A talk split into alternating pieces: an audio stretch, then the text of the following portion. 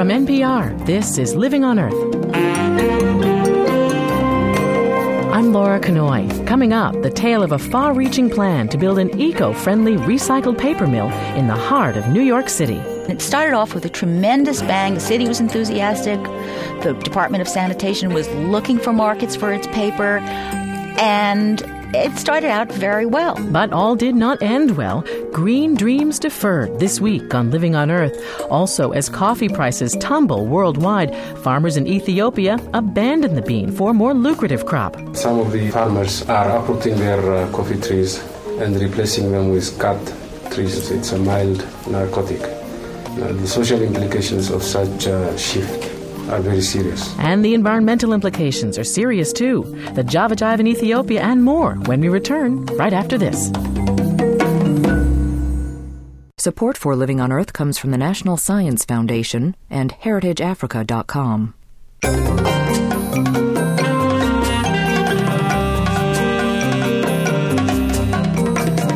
Welcome to Living on Earth. I'm Laura Knoy, sitting in for Steve Curwood. And this is Alan Hershkowitz, a staff scientist with the Natural Resources Defense Council, from a story that aired on Living on Earth back in 1998. We're going to be producing less CO2 than virgin mills. We're going to be producing less sulfur dioxide than virgin mills, less nitrogen oxides, less particles. We're going to save 3.4 million trees a year. We're going to save 10,000 acres of forest a year. At the time, Mr. Hershkowitz and the environmental group NRDC were charging full steam ahead with plans to build a state of the art recycled paper mill in the South Bronx. The goal was hundreds of jobs for neighborhood residents, eco friendly paper for New York's huge publishing industry, and a pioneering partnership between business and environmental groups. Didn't quite turn out that way, though. After eight years of community conflicts, politics, and financial setbacks, the dream collapsed.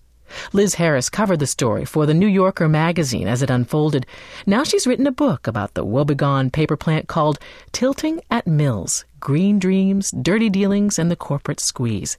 She says it all started with Alan Hershkowitz and the NRDC and their idea that environmental groups should be more proactive about pollution. So he thought, all right, let's do it ourselves. Let's design something from the ground up and let's make business see that this is something that they can make a profit from. And let's get a community instead of being our enemies or the enemy of a project in on it. And he, with great good luck, he found a, a superb uh, Swedish paper company developer.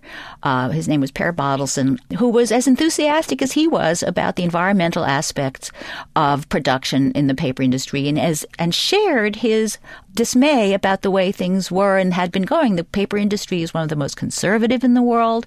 It's been do, using methods that it's used since the middle of the 19th century. It hasn't changed them, and they have no interest in changing.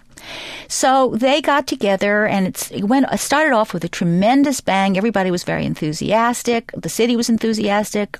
The Department of Sanitation was looking for markets for its paper, and it went started out very well. If all had gone according to plan, what kind of facility would we see today in the South Bronx? We would have seen a state of the art 100% recycled chlorine free newsprint mill that was designed by environmentalists to uh, repair environmental damage, clean up a contaminated industrial site, alleviate poverty in the South Bronx, which is a chronically depressed area. It would have recycled 400,000 tons of waste paper each year and used and recycled hundreds of millions of gallons of contaminated sewage water. And um, it would have been the largest industrial manufacturing facility to come to the city since the Second World War. You mentioned also uh, economic benefits. What type of jobs were we talking about and how many? The highest estimation was around 600 permanent jobs. There would have, of course, been many thousands of construction jobs, but probably around 600 permanent jobs for people in that community. And also designed into the project, very unusually for a large industrial project, were benefits to the community, a health facility, uh, a learning center, because part of the structure of the plant was to include a community development group in the structure of the, the way it was run. It really sounds like a utopian dream. You know, jobs and daycare and healthcare and everything. Well, it was designed so that these groups who over the last several decades have always met uh, at each other's throats, either in court or at hearings, um, business people, enviros, community activists. It was designed so that the barriers toward making projects that were good for business, so that they could make money, good for the environment, so they could be built well, good for the community, so they could get jobs, would finally be working together instead of always uh, being at each other's throats. That was the idea. So when did the trouble start? A ripple of trouble that was very shocking started uh, at the very beginning when the Alan and the people he was working with and some city officials went to Stockholm to meet with the people from uh, the Swedish company, and the mood was incredibly up and exciting and happy and optimistic. And around that period, not long afterward, um, someone from the group, the South Bronx Clean Air Coalition, asked Hershkowitz for some money in order to not make trouble for them. And as far as Alan concerned, since their aims were only good for the community and benign in terms of environmental impacts, he didn't he couldn't imagine what they were talking about and he asked what trouble and he was just told in a sort of vague way that there would be trouble but it could be helped if some money could be given to this person. And that was the beginning of a climate of uh, accusation from that group because the money was never forthcoming, and a lot of uh, stirring up of opposition that dogged them really throughout the project. Well, who were the major opponents?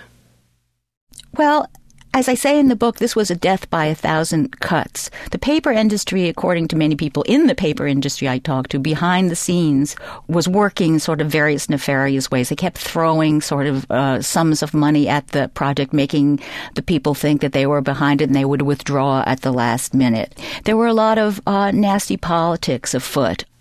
I was really struck, Lis, by um, how many classic conflicts that always come up in American society. You know, uh, white black conflict, Democrat Republican conflict, sometimes black Latino conflict. All these classic conflicts landed on this poor project's head. That's right. There's a great suspicion of environmentalists and white people in general who come into uh, poor neighborhoods where there are a lot of people of color. For one thing, a lot of community activists have the view, which is a correct view, that environmentalists were notably absent when the dumps and incinerators were coming there, and they're very suspicious of their motives. But this project was designed in such a benign way from that point of view, and it was hard for people to accept that. The Bronx Borough president was a Democrat, Mayor Giuliani was a Republican. The Bronx and its interests were very far from his political base. He was never at the, he made some sort of statement at the very beginning of this that it sounded good and seemed to be behind it, but he never really did throw his support to it. Had he thrown his support to it, had the paper been promised all along from the beginning in a, in a more definite way, I think the project might well have happened. You said earlier, Lis, that this was a project that died of a thousand a thousand cuts. What ultimately killed it? I think two or three things actually ultimately killed it. One of the one of them was the state Governor Pataki was a big supporter of this, although on sort of slightly on echelon slightly below him there were people who were not so behind it. But Gov- Governor Pataki many times helped this project with promises of bond support and all kinds of uh, uh, aid.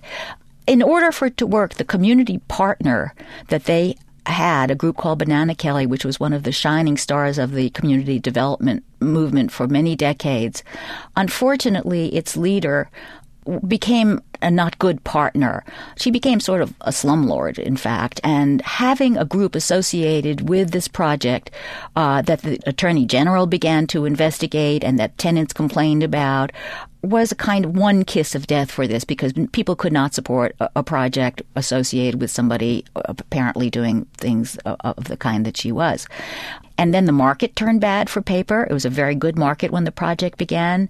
Two lawsuits became involved, um, and the second one frightened NRDC enough because they were so though Alan had scores of people working with him, engineers, Merrill Lynch, business people of all kinds. Um, he was seen as spearheading it, and they were very vulnerable. Uh, he was seen as developer, which he wasn't really, but he was a, a, coordinator, and they they withdrew from it. And I think the withdrawal of NRDC was the final kiss of death because then a uh, an ordinary a large business uh, took over, who the, the, construction company took over, and the, and the aims became far more more purely business aims, and it got too large, and it couldn't get the bonds. When it got too large, uh, I think that was the kiss of death. Uh, the title of your book, Tilting at Mills, obviously refers to the story of Don Quixote and his fight with a with a windmill that he thought was a giant. Is um, or should I say, was Alan Hershkowitz Don Quixote? Actually, the title does not refer to Don Quixote. It's it does not. Okay. No, it does not. Um, the the verb tilting, if you look it up in the dictionary, one of one of the meanings of it is simply charging, as in jousting. People charged against their enemies, and the sense of the book is really that he is trying to, well, he's trying to put the old chlorine using dioxin producing polluting mills either out of business or getting them to see that this you know some of them could use this. And of course some people regarded him as a don quixote figure. It seemed impossible to some of them. But let's look at you know what really happened. I mean many of the things that he wanted to happen happened. The polluted site was cleaned up. The permits were gotten. Hundreds of thousands of dollars millions of dollars were raised there was a plan in place to change the water, the sewage water of New York City from Ward's Island and make it into gray water to use there. It's not that it couldn't happen, it's that it couldn't happen at that point. And I don't think he is a cuckoo visionary at all. I think this actually will happen. Uh, several things have to be in place. An industrialist has to be behind it. At the beginning of this project, there was a Swedish industrialist from the paper industry, very respected behind it. That company, unfortunately, changed their global uh, development plans and they withdrew. Had that company been in there, they might well have. And secondly, um, it has to have a civic leader like a mayor behind it. And this, unfortunately, this project did not have that. Lis Harris is a former staff writer at The New Yorker and author of the book Tilting at Mills Green Dreams, Dirty Dealings, and the Corporate Squeeze. She's also an associate professor of writing at the School of Arts at Columbia University. Lis, thanks for joining us. Thank you. I've enjoyed it. Just ahead, coffee, a brewing controversy over the future of Ethiopia's economy and environment. First, this environmental health note from Diane Toomey. One out of every four people on the planet is infected with parasitic worms called nematodes. Nematodes are also major agricultural pests attacking crops and livestock. Others, like heartworm, infect pets. There's been increasing concern that nematodes are developing resistance to drugs used to treat these infestations. But now, research at the University of California at San Diego offers hope for a safe, low cost alternative. For decades, organic farmers have fought off nematodes with a natural insecticide derived from a bacterium known as BT. A number of genetically modified crops have also been engineered to produce the BT insecticide. The toxin acts by dissolving the intestines of insects that ingest it. Humans and other vertebrates lack the kind of cellular receptors needed for the toxin to work, so exposure to BT has been shown safe for people. Until now, BT hadn't been tested on nematodes, but the UC San Diego team found that all six nematode species used in this experiment were affected by BT, either killing them outright, damaging their intestines, or reducing their number of offspring. Researchers say it's possible that a drug derived from BT toxin could be developed as an effective remedy against nematode parasites in humans and other animals. That's this week's Health Note. I'm Diane Toomey and you're listening to Living on Earth. Welcome back to Living on Earth. I'm Laura Knoy.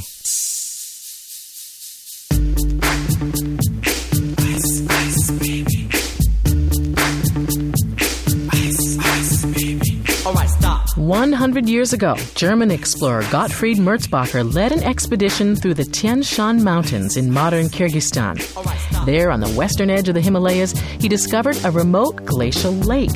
In a lengthy chronicle of his travels, he hardly mentions the lake that now bears his name, but he just saw it on the wrong day. Later, visitors learned of its dynamic nature. Almost every year, Merzbacher Lake appears, expands, dies a spectacular death, and is reborn. Its evolution takes place in a steep, virtually inaccessible valley where two glaciers meet. When the spring sun begins to melt the ice, water flows into the valley, collects on top of the glacier's ice, and is penned in by an ice dam. At the peak of its cycle, the lake has an area of about five square kilometers. But by then it's late summer, the temperature is rising, and like a bottle of fine champagne, a cork of ice pops out from the base of the dam, and water bursts free in an icy explosion. In just three days, the lake disappears and the cycle begins again. Even 100 years after its discovery, Westerners still don't know much about Merzbacher Lake. Scientists are currently investigating the area's geology and updating Soviet era maps of the region using satellite images to better understand this natural wonder. And for this week, that's the Living on Earth Almanac.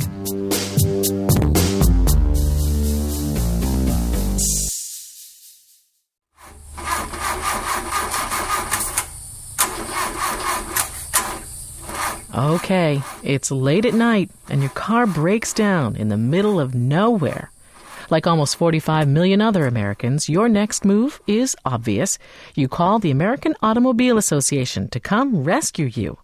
But now, a new organization called Better World Club is trying to steal away AAA's more environmentally friendly members.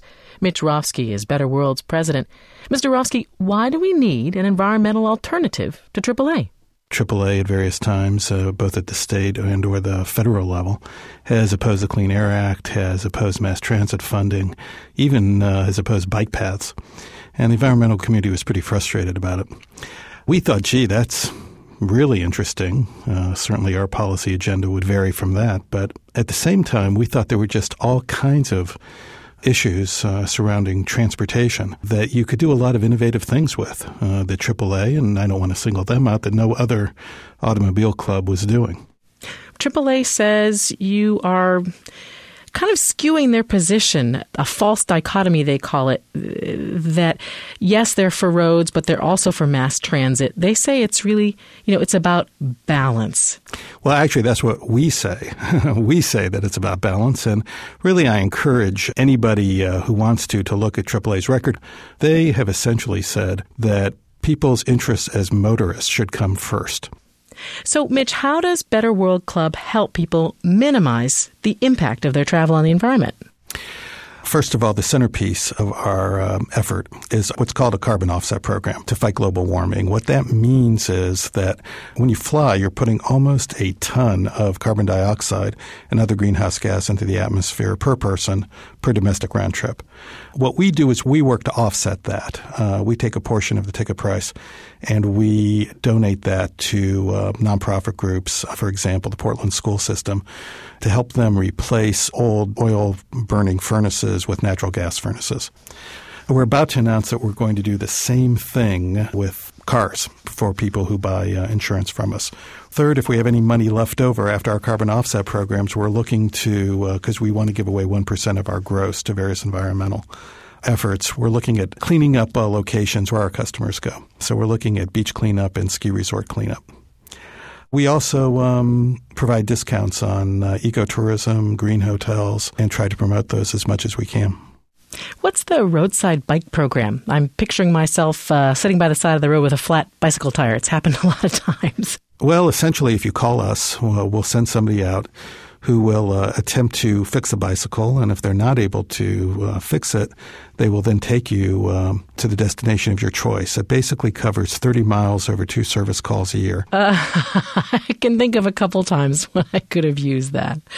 Uh, but the real test, Mitch, for, for most people, AAA is synonymous with help and they're in bad situations, and AAA comes and helps, and that's what people want from uh, these types of programs. Just a couple weeks ago, I had a dead battery. I called AAA. They were there within half an hour. They fixed it, and they were gone, and it was wonderful. Would I have had the same experience if I called Better World? Most likely you have had exactly the same experience. The way it works is that there are six national towing networks around the country. AAA is obviously the best known. You don't know the names of the other five because they basically service various industries. So, as you may know, Laura, when you buy a car, you sometimes get roadside assistance with it. The car manufacturers aren't doing the roadside assistance themselves. They're contracting with one of these networks. We've contracted with one of the networks that provides a service to much of the insurance industry as well as the warranty industry. Our network has been around for over 20 years. The important thing about these networks is that for the most part, they're non exclusive. As a result, the same people who pick you up for AAA are likely to be the same people who pick you up for us. They all have the same goals, that is, to get to you within 45 minutes. Well, what, what we say is we provide you with the same roadside assistance that AAA does, but other than that, we're completely different. Mitch Rofsky is the president and co founder of Better World Club. Thanks for joining us. It's been my pleasure. Coffee is the most widely traded agricultural commodity in the world. The planet's most popular stimulant is grown in more than 50 countries by more than 25 million people. The multi billion dollar coffee industry got its start in Ethiopia more than a thousand years ago, and coffee remains Ethiopia's largest export. But world coffee prices have fallen to their lowest levels in 30 years, and Ethiopian farmers are having a hard time making a living. As Anne Marie Ruff reports, it's affecting both the nation's economy and environment. The village of Choche, in the lush mountainous highlands of southwest Ethiopia, local musicians sing about their home. Nearly all of the thousand or so residents of Choche have turned out to hear the music and to welcome agriculture officials and members of Western non governmental organizations. The visitors have come to see how an international crisis in the coffee market is affecting farmers in Choche, one of Ethiopia's main coffee growing areas. According to legend, it was here that coffee was discovered when a shepherd noticed that his sheep became unusually energetic after eating coffee berries. To this day, most farmers in Choche have spent their entire lives growing coffee on small farms. This is the only thing that we have around, only coffee. Jireenyi keenya kana malee The coffee we produce is a class coffee. Sheikh Tajanuru is proud of the coffee he produces, but the deep wrinkles on his 45 year old face belie the problems that confront coffee farmers. We are working day and night. We are thin by labor, but we're not getting anything out of that gatii inni gatii dhabuudhaan gatii- gatiin isaa because of the fall of the price. We are hurt because of that. Choche's farmers harvest coffee berries, which are then sold to a processor or farmers' cooperative. The seeds of the coffee berries are then processed into coffee beans. The price Choche's farmers receive for their unprocessed coffee berries has fallen 90% in the last 10 years. The three cents a pound they now earn is not enough to clothe their families, send their children to school, or buy food for more than one meal a day. Zarihun Alamayu echoes Farmer Sheikh's frustration. He works with coffee farmers to organize them into cooperatives so they have more influence in the market. And we claim that God gave us coffee and we gave it to the world. Uh, and for this gift, it seems that the world is not paying us. The situation in Ethiopia is being repeated in almost every coffee growing country. The supply of coffee used to be regulated by the International Coffee Organization, which imposed export quotas on its coffee producing member countries. But in 1989, the U.S., the biggest importer of coffee, withdrew its membership and the International Coffee Agreement collapsed. Vietnam and Brazil, especially, responded by flooding the market with cheap, lesser quality coffee that drove prices down. In Ethiopia, the low coffee prices aren't only hurting farmers, but the nation's economy as a whole.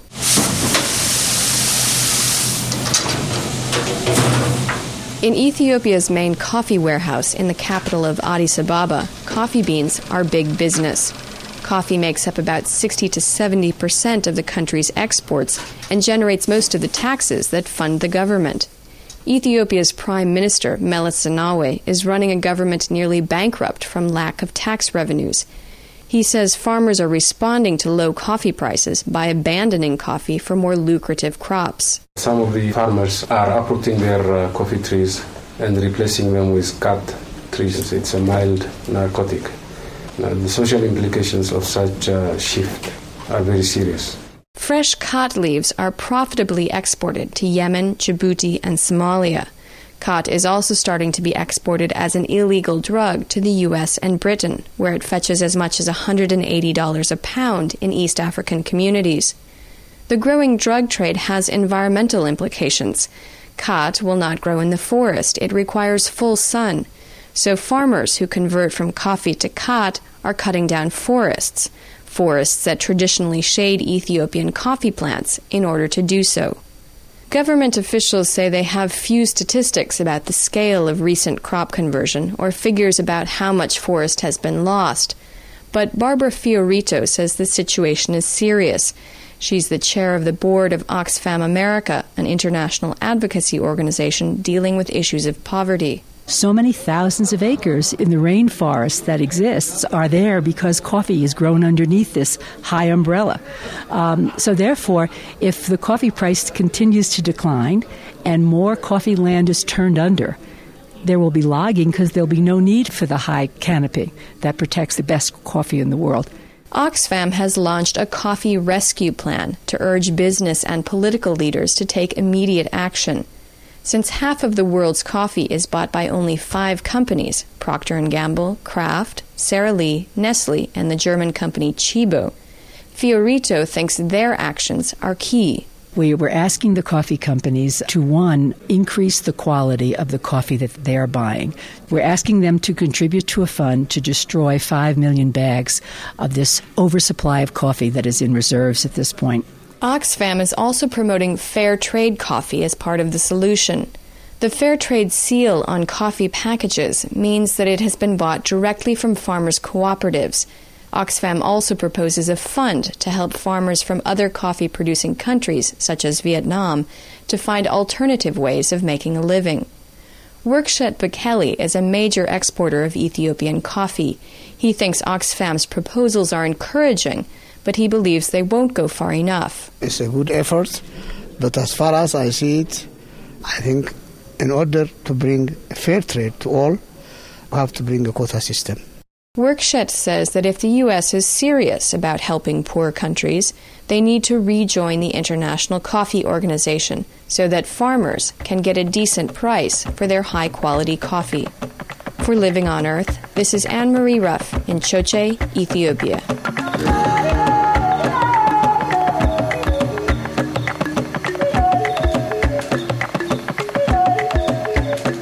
We'd like to offer you an opportunity to visit a coffee plantation in Africa and also spend the night on the rim of a dormant volcano. Thanks to Heritage Africa, Living on Earth is giving away a 15 day trip for two on the ultimate African safari with visits to several of Africa's premier game preserves, including Kruger and Serengeti National Parks. Go to our website, loe.org, for more details about how to win this 15 day trip to see some of Africa's most spectacular sights. That's loe.org. Funding for Living on Earth comes from the World Media Foundation. Major contributors include the Ford Foundation for reporting on U.S. environment and development issues, and the William and Flora Hewlett Foundation for coverage of Western issues. Support also comes from NPR member stations and the Noyce Foundation, dedicated to improving math and science instruction from kindergarten through grade 12 and Bob Williams and Meg Caldwell, honoring NPR's coverage of environmental and natural resource issues, and in support of the NPR President's Council. It's not easy to decipher an infant's first words amid all the gurgles and gahs. There are even phrase books and dictionaries to help parents decode baby speak. But what about the baby talk that moms and dads make?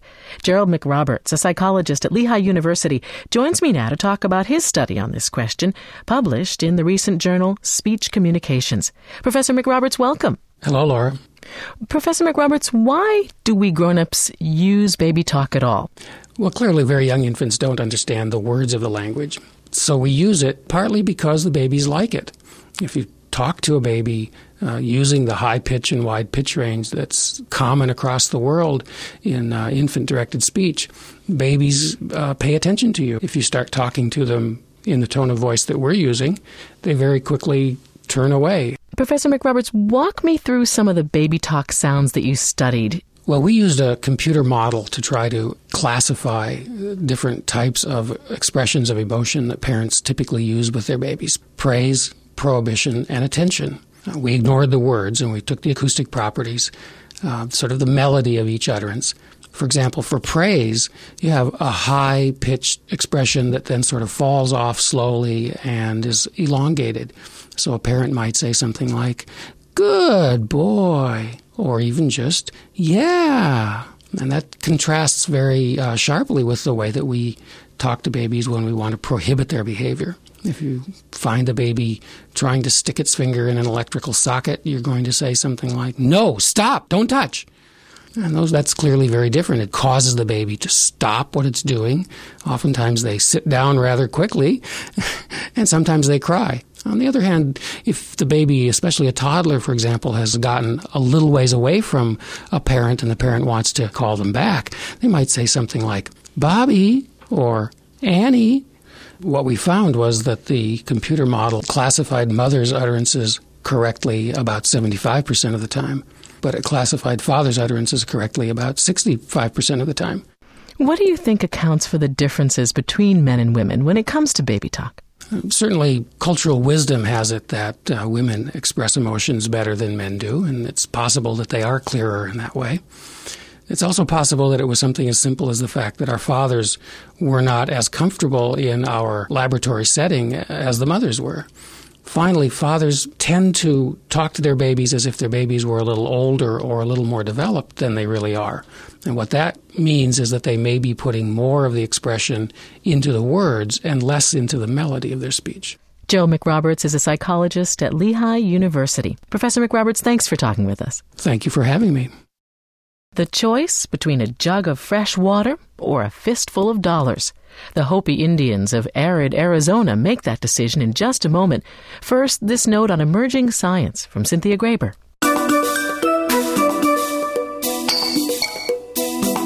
Researchers at Pennsylvania State University are using waste from food production plants to produce hydrogen. The discovery came about while researchers were examining two separate challenges finding ways to produce hydrogen for fuel cells and cutting down the waste stream at food production plants. They knew that food production leaves a lot of food in the wastewater, and these scraps are expensive to treat. They also knew that a common bacteria, after munching on the sugar in food known as glucose, produces hydrogen as a byproduct. So they isolated this bacteria, set up a lab test, and produced a significant amount of hydrogen. Then they introduced a methane producing bacteria to munch through the remaining leftovers. By the end of the process, the sludge that remained was only about a fifth of the waste that most plants have to deal with now. Scientists estimate that the potato chip maker, apple processor, and candy plants they looked at in the Penn State area could produce at least $80,000 worth of hydrogen annually. Hydrogen that could be used to power an on site fuel cell generator for heating, cooling, or electricity. The scientists hope to have their new power production method operating at a test plant in a little over a year. That's this week's note on emerging science. I'm Cynthia Graber.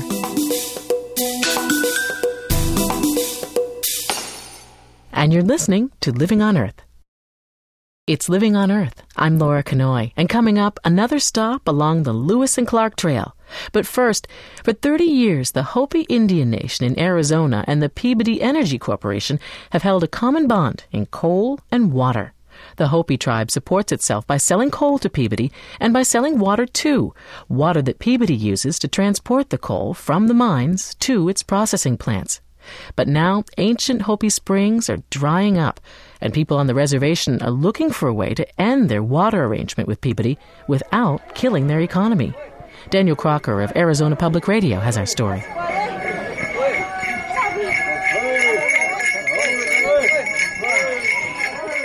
On a cool autumn Sunday, a group of Hopi activists with bells tied to their ankles run more than 70 miles across the reservation for centuries, Hopi runners have carried messages on the ancient trails linking their mesa top villages. These runners also bear a message. In their hands, they hold a gourd of water, a symbol of the sacred water they say is threatened. The runners climb into the village of Moenkopi. Onlookers thank them in the Hopi language for their sacrifice. Bucky Preston helped organize the run. His jet black hair is cut short in front but falls long down his back, the traditional Hopi style symbolizing falling rain. Preston ran to show how important water is to him and his people. I went through a lot to uh, prepare for this run, and uh, this is one way of uh, telling the whole world that our land isn't for sale and our water isn't for sale, and it's very sacred to us. But Hopi water has been for sale since 1969, when the Hopi government agreed to sell it to Peabody Western Coal Company. On the reservation's northern border, the company operates five open pit mines connected by long stretches of rutted dirt roads. Peabody pays the tribe nearly $10 million a year for the coal it pulls out of Black Mesa. It pays another $3 million a year for water to move the coal.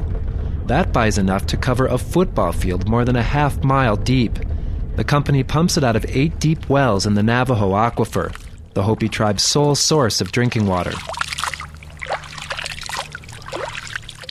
Leonard Selestewa, president of the grassroots group Black Mesa Trust and a Moenkopi farmer, scoops water out of one of his village's two springs and lets it fall through his fingers.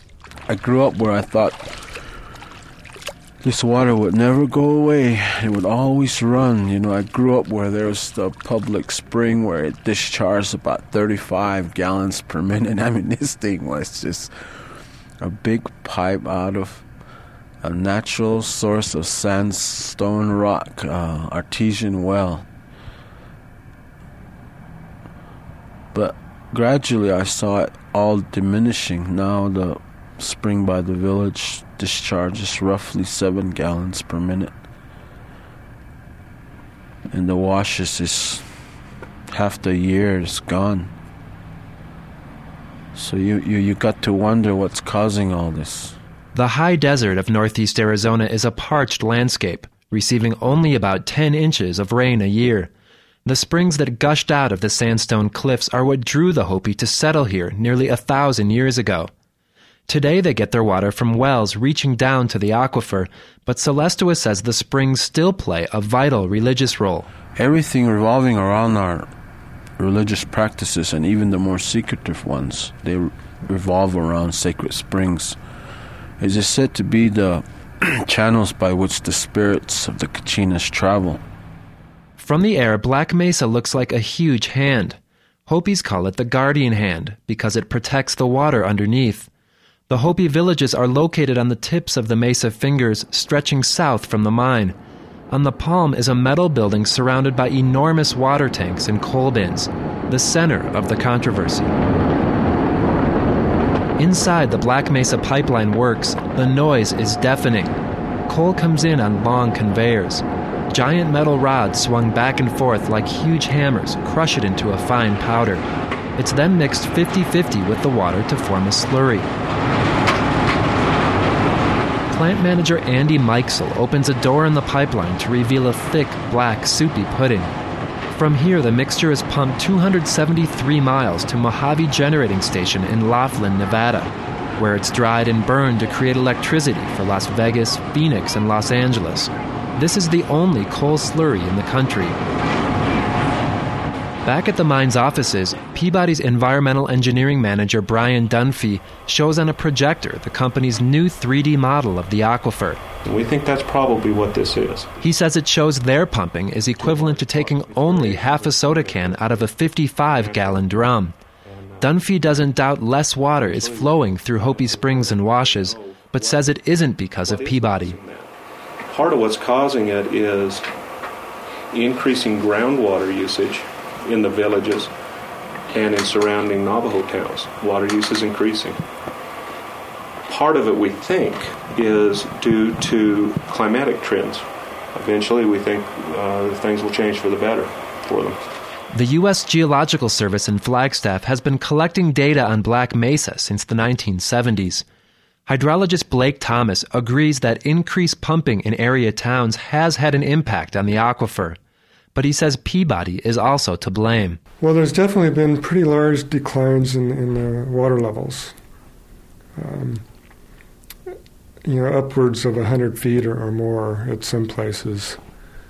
And um, those are, of course, closer to, to the uh, Peabody pumping. But, you know, the, the, the declines have been a result of both Peabody pumping and municipal pumping, because municipal pumping has been growing quite a bit. Um, so it's kind of hard to distinguish how much is, of the drawdowns is coming from either source. The Natural Resources Defense Council has analyzed the government's and Peabody's data and come up with a third conclusion that the company has already damaged the aquifer. NRDC attorney Andrew Wetzler says the issue has been studied to death and it's time to act. Yes, you, you, you don't need to have a PhD in hydrology to know that withdrawing a billion gallons of water in a desert climate from the sole source of drinking water from a community is an extraordinarily bad idea. And I think that almost everybody agrees with that now. For the Hopi, the reality is their springs have been disappearing for a decade, and that leaves them an impossible choice between their income and their water, and they've chosen water. Hopi Chairman Wayne Taylor has told Peabody it will have to leave when its lease expires in 2005 unless it can find an alternate source of water. The Hopi's argument is simple without water, there's no life. Well, of course, uh, we come from the standpoint, uh, which everybody will agree with, that uh, water is our lifeblood. It's it's just uh, unconscionable for anywhere to, to be using pristine water such as we have here uh, for industrial use. Yet the Hopi don't want Peabody to walk away, so they're pushing for the water to come from an equally controversial source, the Colorado River. Conservation groups have blasted the proposal but the Hopi insist they need that water if they're ever to improve their standard of living. Indeed, economic development is an unmet dream on the Hopi reservation. There is no industry here. Even Black Mesa Mine is too far away from Hopi villages to employ many tribal members. Many people scratch out a living as kachina doll carvers and potters, or they work at the tribal offices in Kykotsmovi. Good morning, Chairman's office. This is Jackie. If the mine is closed, the loss would be felt hardest here. Peabody's royalties pay the salaries of most of the 500 tribal employees. Clifford Kotswakohu heads up the Hopi water team. He says cultural traditions are paramount here. Hopis have nixed several business ideas. The Hopi tribe has, in the past, proposed uh, gaming as one of the economic developments that we could have, but um, by popular vote, uh, referendum, it was defeated. So I think the uh, cultural priorities uh, take precedence here, or took precedence here. But uh, for all these years that we have talked about economic development, we have never have it, have developed anything substantial, either for employment or for revenue, except the coal that um, is under our, our our land. The irony is that at the same time the tribe faces the possibility of losing Peabody, it's also looking at getting even deeper into the coal business. Tribal leaders are flirting with the idea of building their own coal fired power plant right on the reservation, on Black Mesa. But that project, like so much else for the Hopis and the Southwest, depends on water. For Living on Earth, I'm Daniel Crocker on the Hopi Reservation. This year marks the 200th anniversary of the Lewis and Clark expeditions.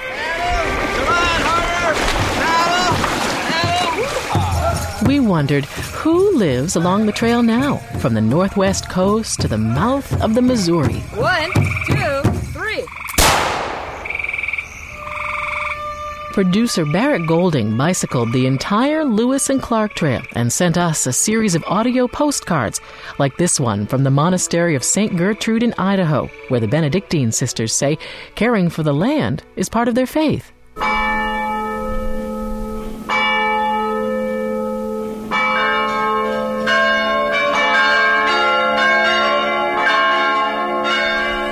Yes, I'm Sister Mary Kay Henry here at the Monastery of St. Gertrude in Cottonwood, Idaho, at the foot of a wonderfully wooded butte here on Camas Prairie, which is originally part of the Nez Perce lands. People can experience the draw of the land. They can look over and see the Seven Devils Mountains, the beginning of the Salmon River breaks, look out across Camas Prairie to the Bitterroot, the Clearwater Mountains.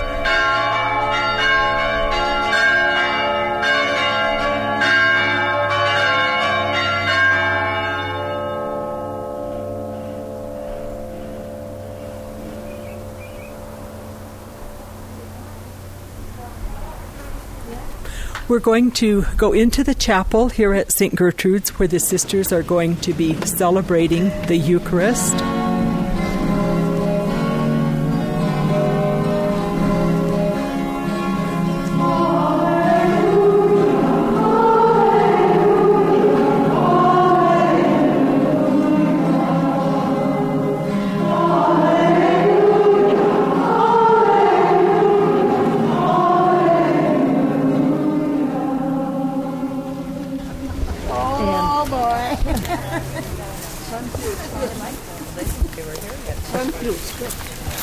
Sister Carol Ann, and my focal point is the, the woods. Supervising of the harvesting, the logging, it's the basic managing of it.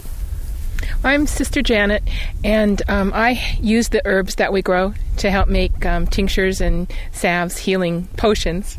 Well,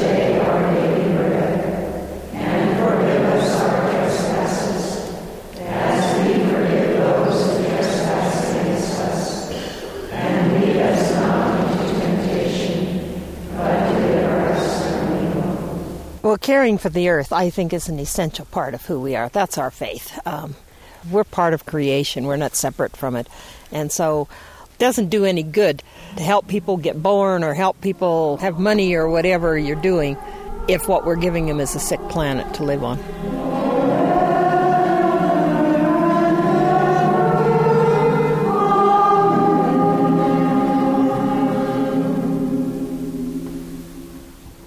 I think nature is the original scripture that tells us about God.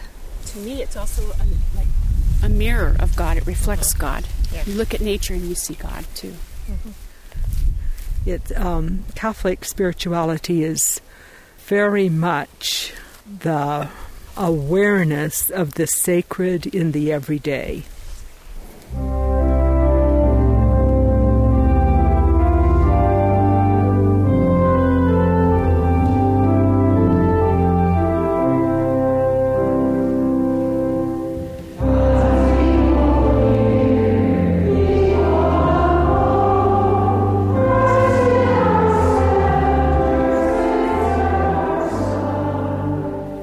The stones that the building's made out of came from the hillside. So it's all it was all quarried from the hill, brought down by horse and wagon, and the sisters helped stack them up. So we we talk about you know the house we live in comes from the earth, the food we eat comes from the earth, and then our cemetery is up um, just above the rise there, and then we go back to the earth.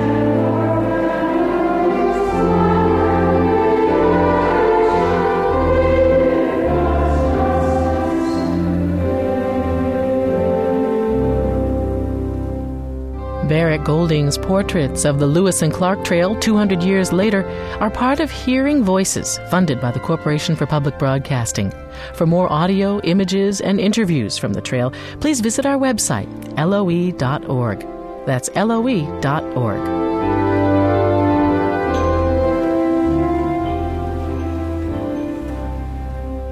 And for this week, that's Living on Earth. Next week, when Latino residents of San Diego demanded authorities test the air in their neighborhood because so many of their children had asthma, health officials discovered more than they had bargained for. Turns out a local metal plating shop was spewing cancer causing chromium. It's almost indescribable how you feel because, on one level, it's wonderful to finally have the community residents proven right. On another level, it's equally disturbing when it's a very toxic compound that has been found at their home. That story next time on Living on Earth.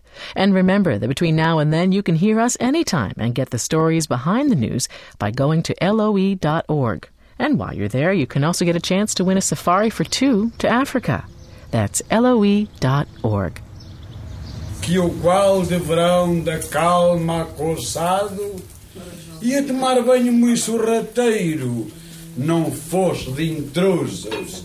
We leave you this week with an earful from Lisbon. Mas que nisto vê de repente formosas donzelas olhando de frente. Michael Rosenberg and Hans Ulrich Werner recorded and mixed these voices as part of their soundscape of the city the Portuguese call Lisboa. Olhavam com mais atenção. salvou-se o povo. Foi Deus que assim quis. Dizia o eremita com os olhos ao céu, no ar ficar a chover. E hoje, sem réguas à roda do próximo, estranho de lá, entrou no cabaré, pegado por dor, tem sede, quer beber,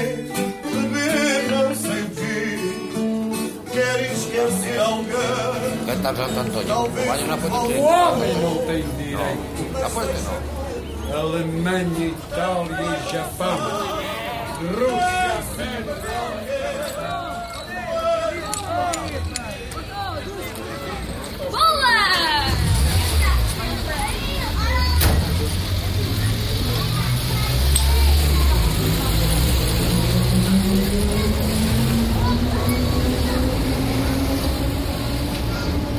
Living on Earth is produced by the World Media Foundation in cooperation with Harvard University. You can find us at loe.org. Our staff includes Anna Solomon Greenbaum, Jennifer Chu, and Maggie Villiger, along with Jessica Penny, Al Avery, Susan Shepard, Carly Ferguson, and Liz Lempert. Special thanks to Ernie Silver. We had help this week from Catherine Lemke, Jenny Cutrero, and Nathan Marcy. Allison Dean composed our themes. Environmental sound art courtesy of Earth Ear. Our technical director is Chris Engels. Ingrid Lobet heads our Western Bureau. Diane Toomey is our science editor. Eileen Bolinsky is our senior editor. Chris Ballman is senior producer. And Steve Curwood is executive producer of Living on Earth. I'm Laura Knoy. Thanks for listening. Funding for Living on Earth comes from the World Media Foundation. Major contributors include the National Science Foundation, supporting coverage of emerging science, and the Corporation for Public Broadcasting, supporting the Living on Earth network, Living on Earth's expanded Internet service. Support also comes from NPR member stations and the Annenberg Foundation, and the Helmut W. Schumann Foundation, supporting the arts, education, health, and the environment. This is NPR, National Public Radio.